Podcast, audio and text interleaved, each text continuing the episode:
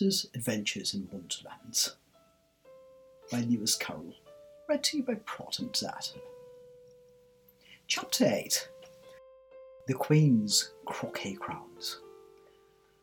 A large rose tree stood near the entrance of the garden. The roses growing on it were white, but there were three gardeners at it, busily painting them red.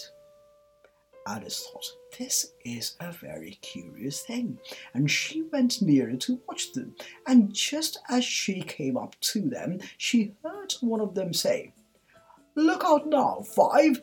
Don't go splashing paint over me like that. I couldn't help it, said Five in a sulky tone. Seven jogged my elbow. On which Seven looked up and said, That's right, Five. Always lay the blame on others. You'd better not talk, said Five. I heard the Queen say only yesterday you deserve to be beheaded. What for? said the one who had spoken first. That's none of your business, too, said Seven. Yes, it is his business, said Five, and I'll tell him it was for bringing the cook tulip roots instead of onions. Seven flung down his brush and had just begun. Well, of all the unjust things, when his eye chanced to fall upon Alice as she stood watching them, and he checked himself suddenly, the others looked round too, and all of them bowed low. Would you tell me, said Alice a little timidly, why you are painting those roses? Five and seven said nothing but looked at two. Two began in a low voice.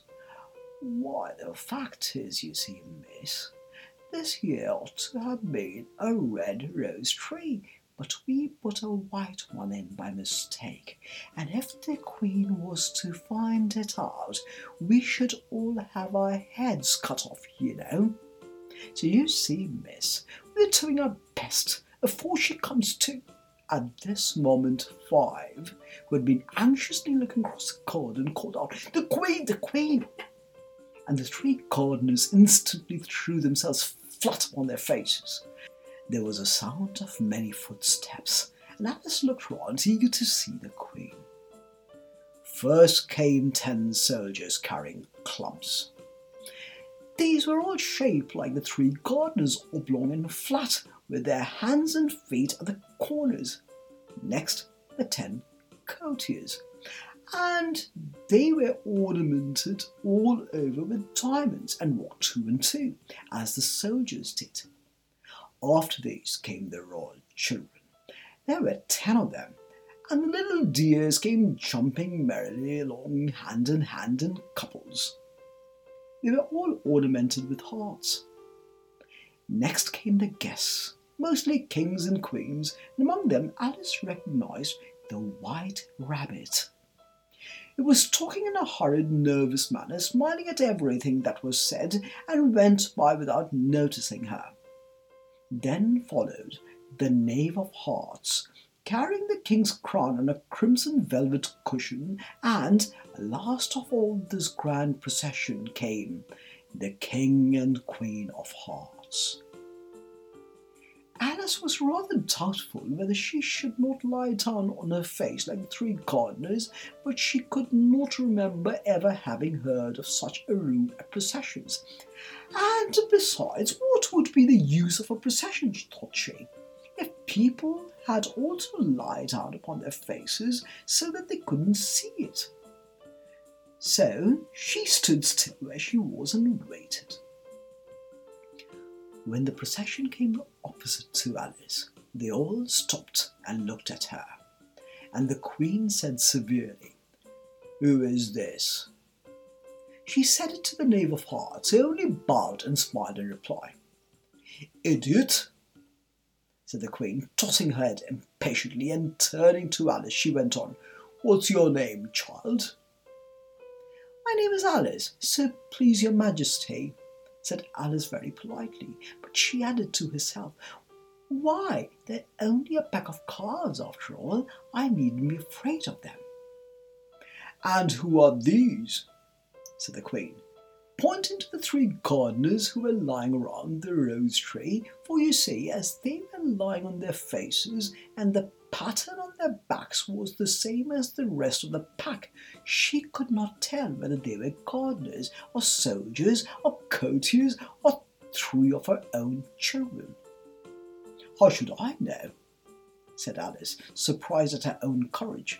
It's no business of mine.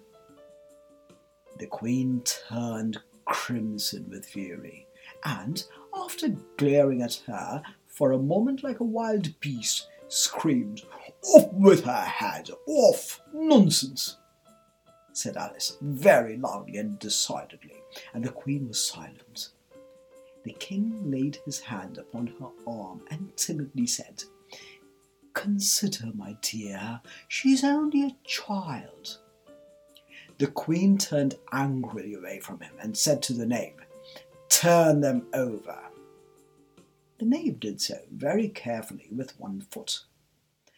Get up, said the Queen in a shrill, loud voice, and the three gardeners instantly jumped up and began bowing to the King, the Queen, the royal children, and everybody else.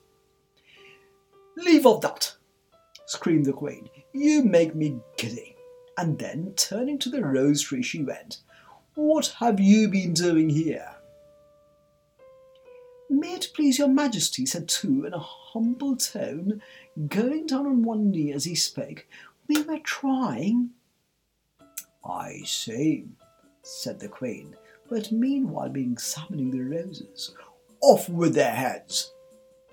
And the procession moved on, three of the soldiers remaining behind to execute the unfortunate gardeners who ran to Alice for protection. You shan't be beheaded, said Alice, and she put them into a large flower pot that stood near. The three soldiers wandered about for a minute or two looking at them, and then quietly marched off after the others. Are their heads off? shouted the Queen. Their heads are gone, if it please your majesty, the soldiers shouted in reply. That's right, shouted the Queen. Can you play croquet? The soldiers were silent and looked at Alice as the question was evidently meant for her. Yes, shouted Alice. Come on then, rode the Queen, and Alice joined the procession, wondering very much what would happen next. It's, it's a very fine day, said a timid voice at her side. She was walking by the white rabbit, who was peeping anxiously into her face. Very, said Alice. Where's the Duchess? Hush, hush, said the rabbit in a low, horrid tone. He looked anxiously over his shoulder as he spoke, and then raised himself on tiptoe, put his mouth close to her ear, and whispered, She's under sentence of execution. What for? said Alice. Did you say what a pity? the rabbit asked. No, I didn't, said Alice. I don't think it's at all a pity. I said, What for? She boxed the Queen's ears, the rabbit began. Alice gave a little scream of laughter. Oh, hush, the rabbit whispered in a frightened tone.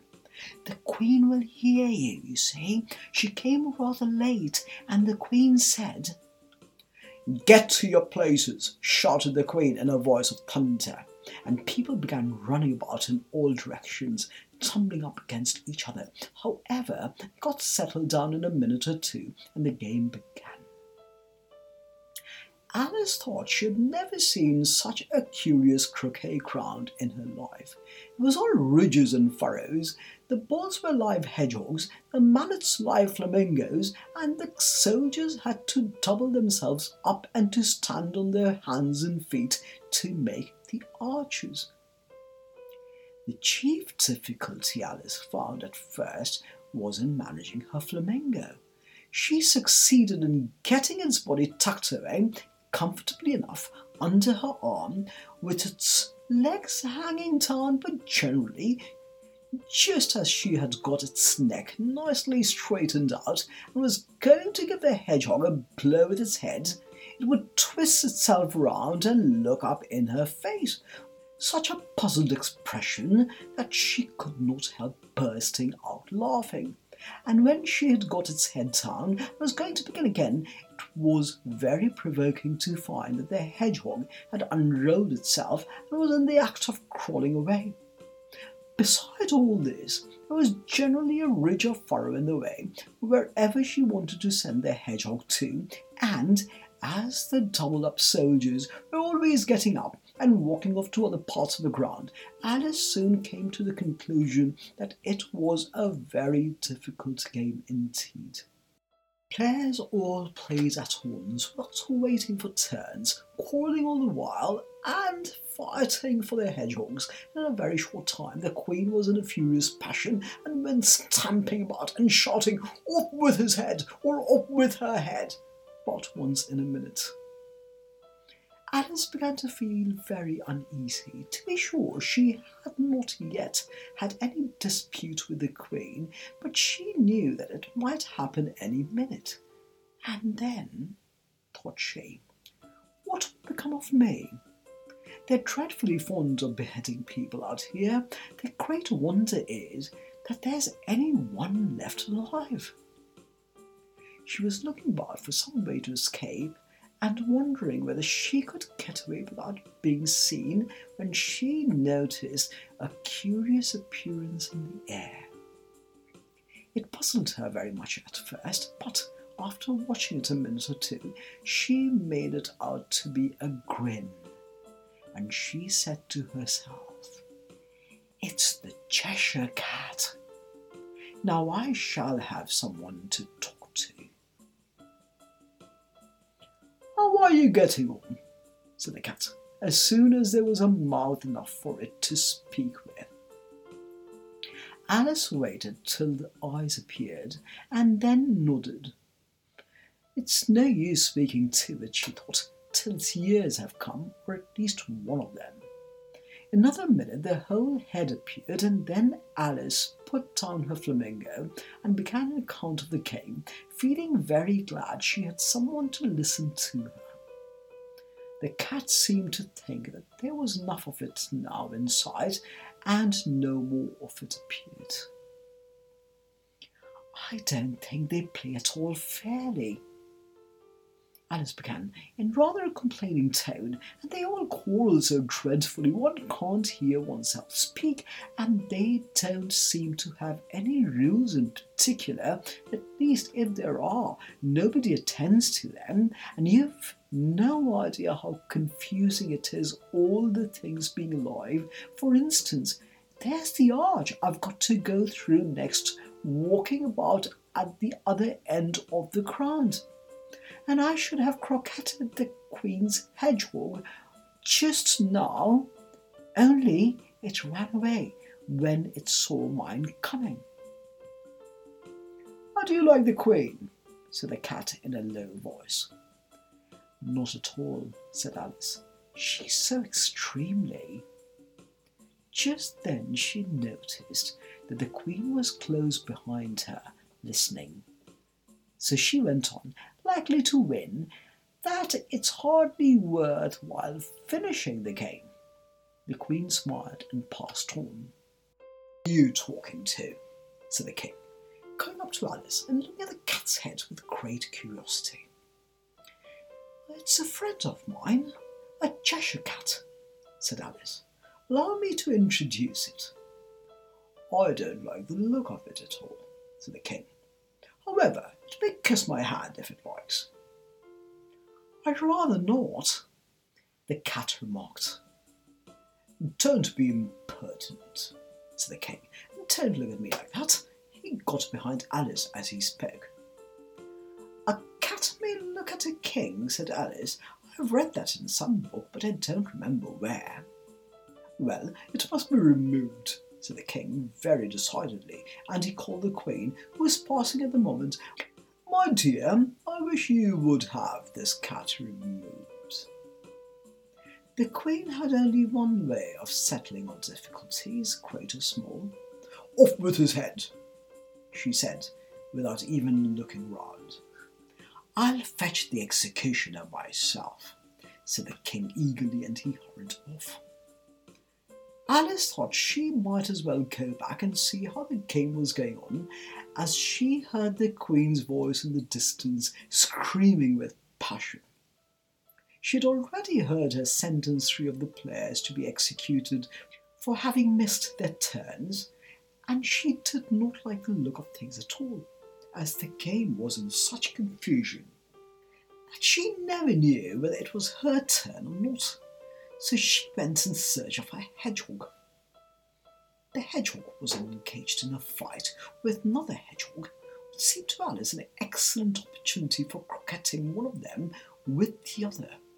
The only difficulty was that her flamingo was gone across to the other side of the garden where Alice could see it trying in a helpless sort of way to fly up into a tree.